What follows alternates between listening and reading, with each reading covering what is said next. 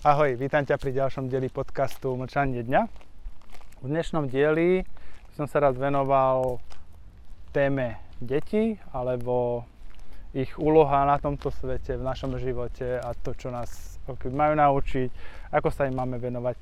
No dobre, som to asi moc rozpitval, lebo toto bude trošku potom dlhšia téma ako len na 15-20 minút. Prečo deti?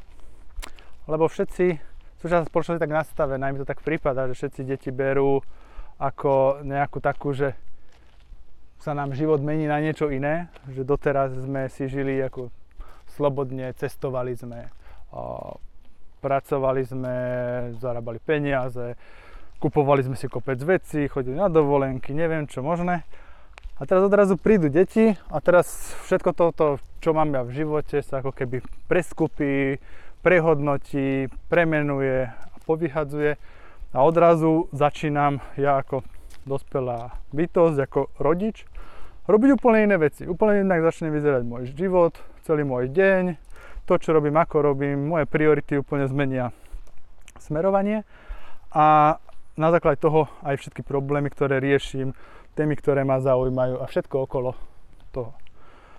Veľa ľudí berie deti ako nejakú takú, ja to nazvám, že takú ťažkú skúšku v živote, že proste niečo, na čo sa musíš pripraviť, nazbierať čo nás informácií, naučiť sa o tom, potom prídu tie deti, oni ťa skúšajú, koľko vydržíš, ty s nimi nejako zápasíš, že to je naozaj ako keby pokračovanie vysokej školy, ale na konci nemáme nejaký diplom alebo vysokoškolský titul, ale máme, neviem, tínedžera, ktorý nám odíde z domu alebo odíde niekam študovať a odrazu nám naspäť začína taká tá rutina typu, že začínam žiť zase ten svoj život, lebo už konečne môžem.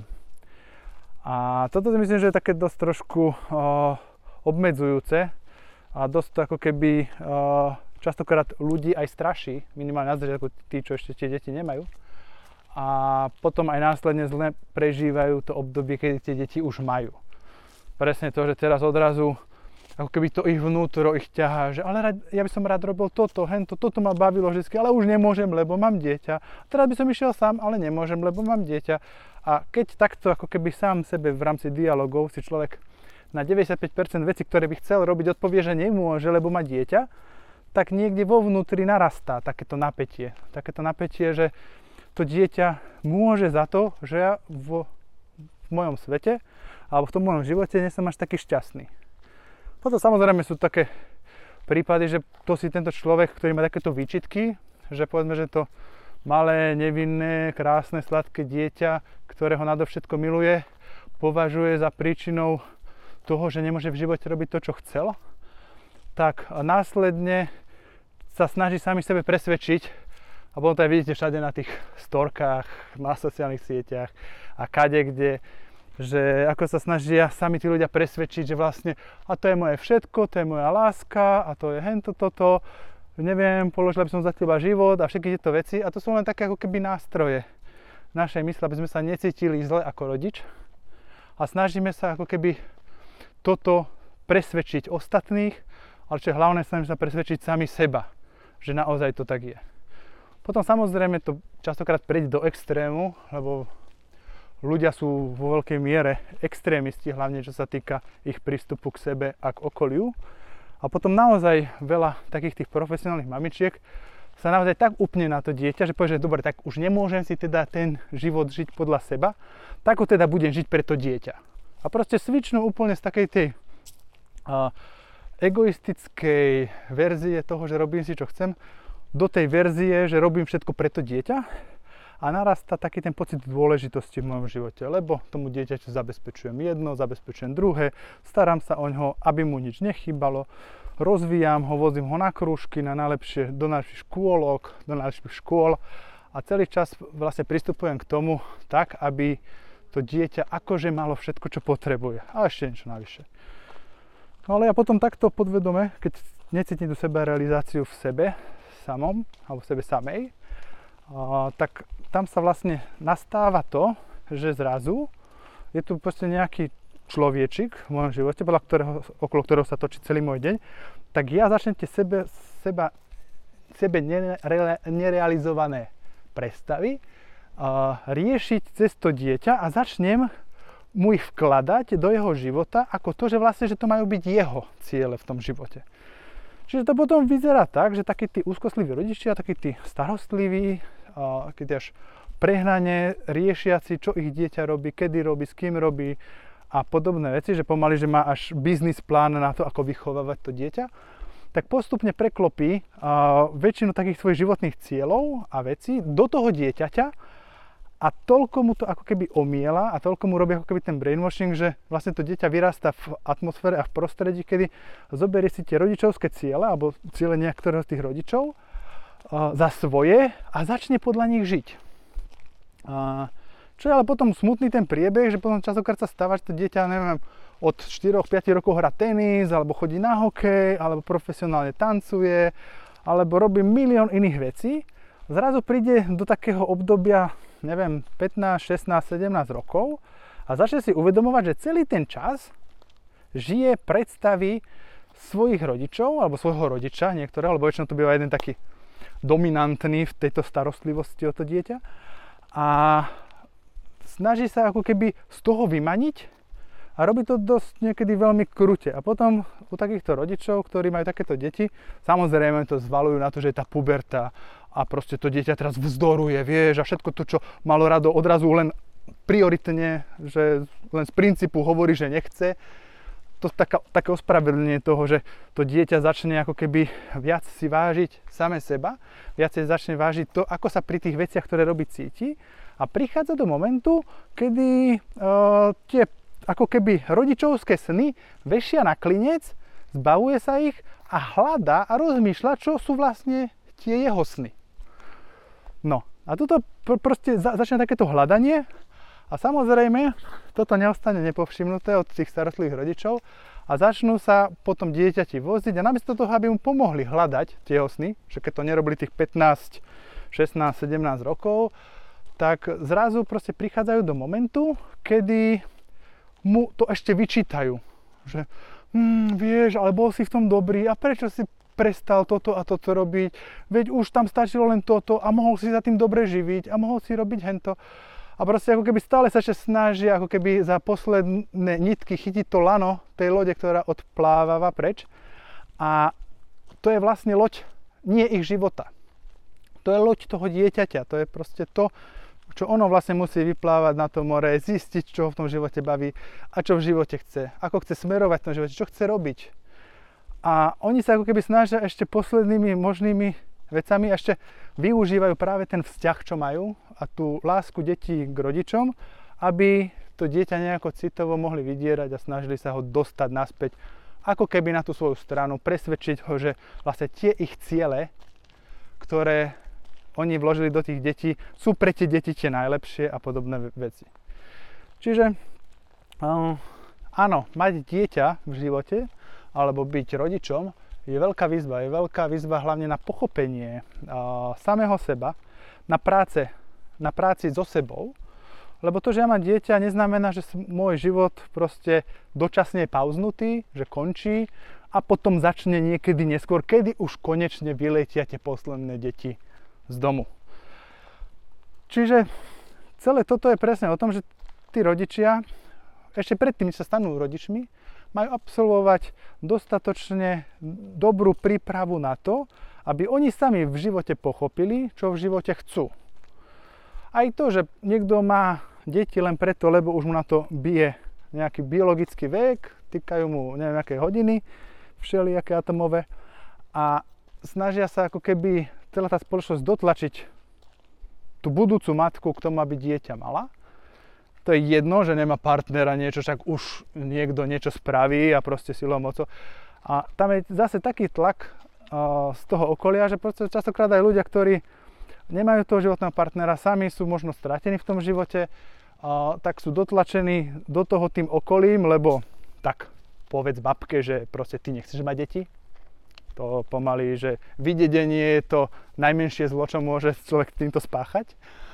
A deje sa vlastne to, že potom ako keby ľudia zo stereotypu tie deti majú. A potom to celý čas je takýto proces, že tie deti nám to ukazujú, že my sme to vlastne robili zo zlej motivácie, zo toho dôvodu.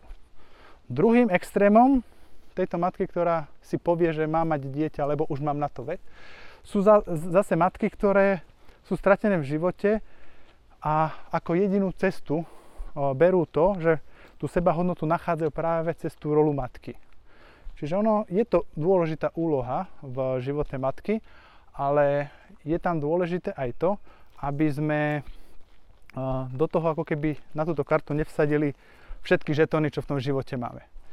Lebo sa potom môže stať, že ten náš vzťah s dieťaťom sa nevyvíja tak, ako chceme, alebo neviem, to dieťa ochorie, alebo neviem, môžem sa rozísť s partnerom a neviem čo.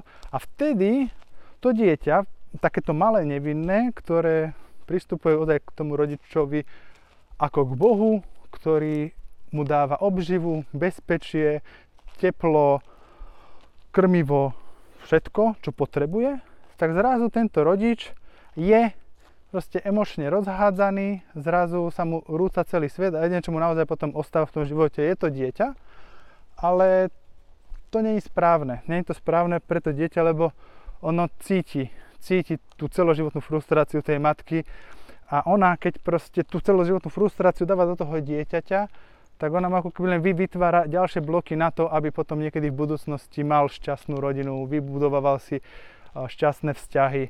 A častokrát toto riešenie, že mám dieťa, lebo je to pre mňa nejaký exit, nejaký únik z toho života, ktorý sa nevyvíja tak, ako som chcel.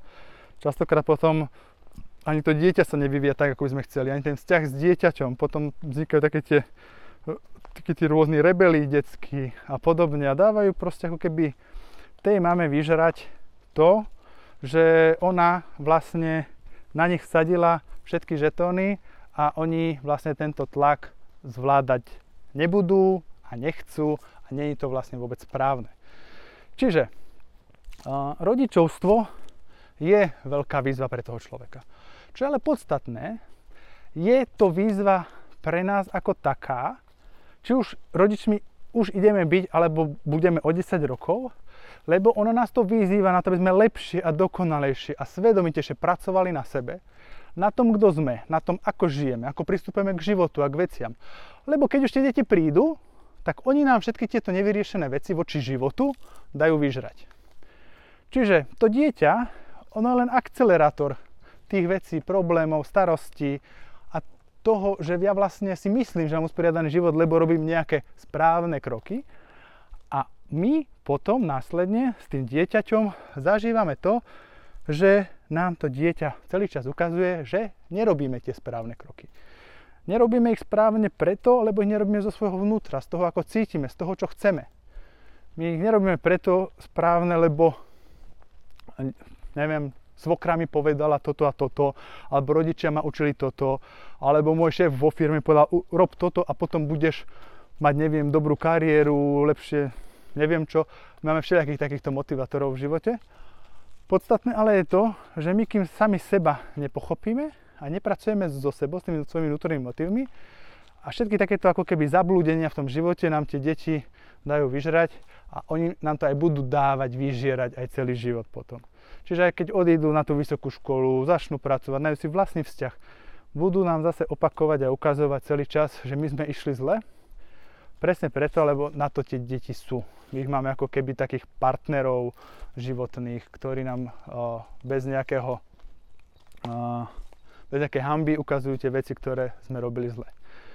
Čiže toto si myslím, že pristúpať k dieťaťu naozaj ako k rovnocennej ľudskej bytosti, ako k niečomu, čo nám život doplňa, nie obmedzuje, je práve taký ten postoj, ktorý nám pomôže z tých detí vychovať naozaj samostatné, zodpovedné ľudské bytosti, ktoré budú žiť ten život tak, možno častokrát, ako by sme ho ani sami nežili, len preto, že im dávame na to ten priestor. Rodičia väčšinou pristupujú k svojim deťom dvoma spôsobmi. A to je to, že buď im dávajú tú slobodu, ale, teda takú tú pozornosť, alebo im proste chcú dať tú slobodu. Ako náhle im dávajú pozornosť, už nastupuje taká tá kontrola, keď to dieťa nerobí to, čo má, tak som proste nervózny. Alebo mu dám tú slobodu, nechám ho robiť to, čo, ale tým pádom ma ako keby nezaujíma.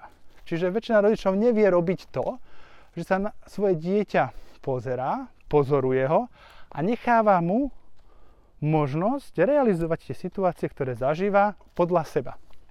Čiže buď tam ten rodič psychicky není, alebo ani fyzicky, a to dieťa tým pádom nemá vplyv toho rodiča. Častokrát si ho potom ale pýta, práve preto, že rozbíja hračky, hádže veci do televízora a robí bordel a hluk, len aby pripútalo tú pozornosť toho rodiča.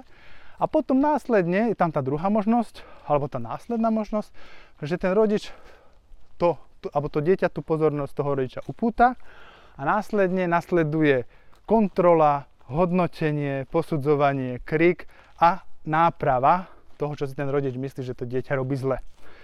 Čiže väčšina rodičov funguje na tomto mode, čiže buď tam psychicky není, alebo keď tam je, tak začne to dieťa hodnotiť, opravovať, kritizovať a podobne.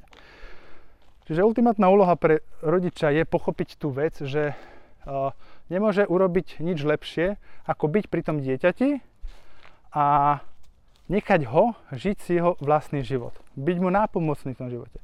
Nápomocný neznamená brať mu veci z ruky, opravovať ho, umývať ho, utierať ho, okrikovať ho, strašiť ho a podobné takéto super programy, ktoré nám potom rodičia v tom veľmi ranom detstve dávajú, aj pomaly že až do dospelosti. A potom väčšinou s takýmito ľuďmi, potom aj podobní ľudia ako ja pracujú na terapiách a práve tieto programy, ktoré im kazia vzťahy, kazia zdravie, kazia zamestnanie, hojnosť, živobytie, všetko, každú oblasť v živote, tak potom to s takýmito ľuďmi riešim. Presne riešim a odstráňujem tie veci, aby to pochopili a spracovali si, ktoré zažívali práve v detstve. A takí tí rodičia, ktorí už mali tú pozornosť na to dieťa, tak dávajú takéto super rady, odporúčania, väčšinou dosť natlakovo a bezvýhradne tomu dieťaťu najavo. Čiže celé toto je ako keby dosť taký proces učenia sa. To výchova dieťaťa je o ďaleko väčšom učení samého seba. Je to zintenzívnená sebavýchova a je o to náročnejšia, že vlastne ten druhý človečik nám to bude dávať všetko ako keby spapať. No a to je vlastne jeden z dôvodov, prečo vlastne sme sa rozhodli a ja ešte s pár známymi riešiť práve v budúcnosti aj vzdelávanie a výchovu detí. Čo je ale podstatné a neudeliteľné je vzdelávanie a výchova dospelých. Lebo to neexistuje, že dieťa vychovávate v nejakej slobode rozhodovania, v nejakej podpore a v týchto veciach potom príde domov a tí rodičia robia na tie naučené programy stále dokola. Čiže ja to beriem ako keby za také moje poslanie, ako pracujem s ľuďmi, tak aj deti sú ľudia, dokonca to je taký prevratný poznatok, čiže sú to slobodné bytosti, ktoré sem prišli na túto zem sa učiť a zažívať svoje vlastné skúsenosti. Nie, že detkovi sa to nepodarilo, tak ty sa to neopováž robiť. Čiže svoje vlastné skúsenosti chcú zažívať. Niečo ich napadne, urobia to, nepodarí sa, idú naspäť, skúsia niečo iné. A zase, a takto vlastne prebieha proces učenia. To, keď my na ne nahádžeme negatívne skúsenosti od hlavy až po pety, neznamená, že sme im pomohli. My sme im ešte priťažili. Lebo my ich učíme plávať s olovenou vestou a tvárime sa, že vlastne to olovo je tá super skúsenosť, ktorá im pomôže lepšie sa odraziť od toho dna. No niektorí sa neodrazia.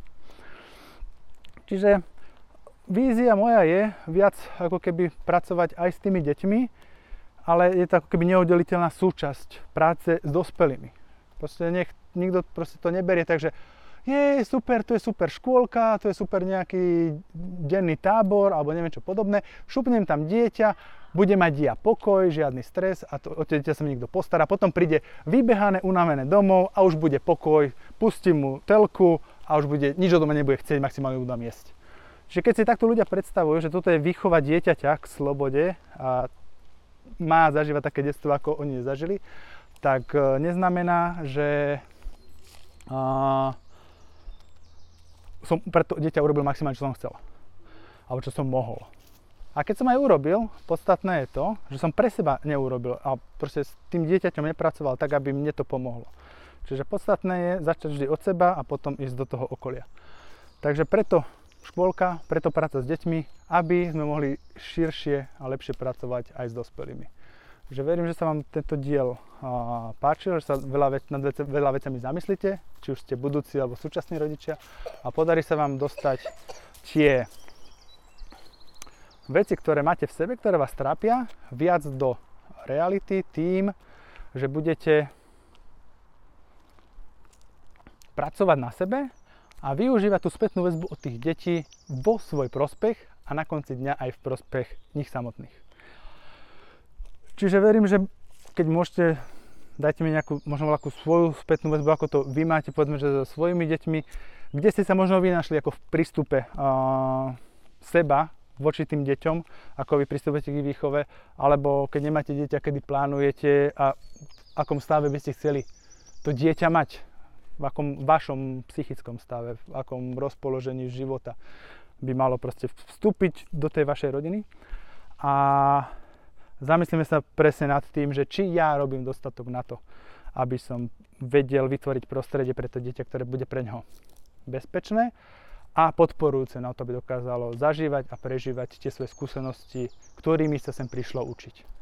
Ja sám som vždy hovoril už od vysokej školy, že ja budem mať dieťa vtedy, keď to mojou prácou na sebe a tými pochopeniami budem v stave, že mu nebudem viac škodiť ako pomáhať. Čiže preto som sa nestal otcom, neviem, v 23-24 rokov. Som stále proste cítil, že ja ešte nie som OK. Nie, že pripravený, nemám hypotéku, barák, našetrené, hento, toto, kariéra, niekde generálny riaditeľ, neviem čoho. Proste nie tieto veci, ale tie vnútorné, tie presvedčenia, tie prístupy k životu, k sebe. Že teraz, keď príde do môjho života moje dieťa, tak ja nebudem teraz realizovať zrazu to, že tak mi sa v kariére podarilo toto, takže hýbaj. V 4 rokoch, šup, nikdy mi nešiel hrať tenis, tak teraz ty budeš chodiť na tenis. A budem to drillovať, lebo ja som to prepásol. Hral som to, keď som mal 12 rokov, to už som bol moc starý. A proste, aby som toto nerobil tým deťom, aby potom na mňa, keď oni budú mať 20-25 rokov a budú musieť chodiť k psychológovi, sa vyrozprávať, že prečo sa im v živote nedarí a prečo majú depresie, aby vlastne ten psychológ spolu s nimi alebo nejaký terapeut ako ja, neprišiel na to, že vlastne za to som mohol ja, lebo som im celé to detstvo trepal kraviny. Čiže moja úloha, ako to cítim ja vo výchove toho dieťaťa, je práve to vytvorenie priestoru a to učenie sa pri tom, ako to dieťa vyrastá v mojom živote, ako sa učí, a pritom sa budem snažiť byť dostatočne otvorený a chápavý, aby som sa vedel z týchto vecí učiť aj ja sám. Takže verím, že vám táto epizóda dala dosť, minimálne dosť materiálu na zamyslenie, keď chcete ma si ju vypočuť aj viackrát, lebo si myslím, že dosť rýchlo som predkladal svoje úvahy, čo nie vždycky musí každý hneď na prvú šupu poňať, a verím, že sa budeme ako keby pri podobných témach alebo hĺbšie rozvíjať možno v týchto diskusiách aj poďme na mojom Patreone alebo bežne na voľakých mojich rôznych spôsoboch distribúcie informácií na mojich sociálnych sieťach. Takže želám vám ešte pekný deň. Ahoj.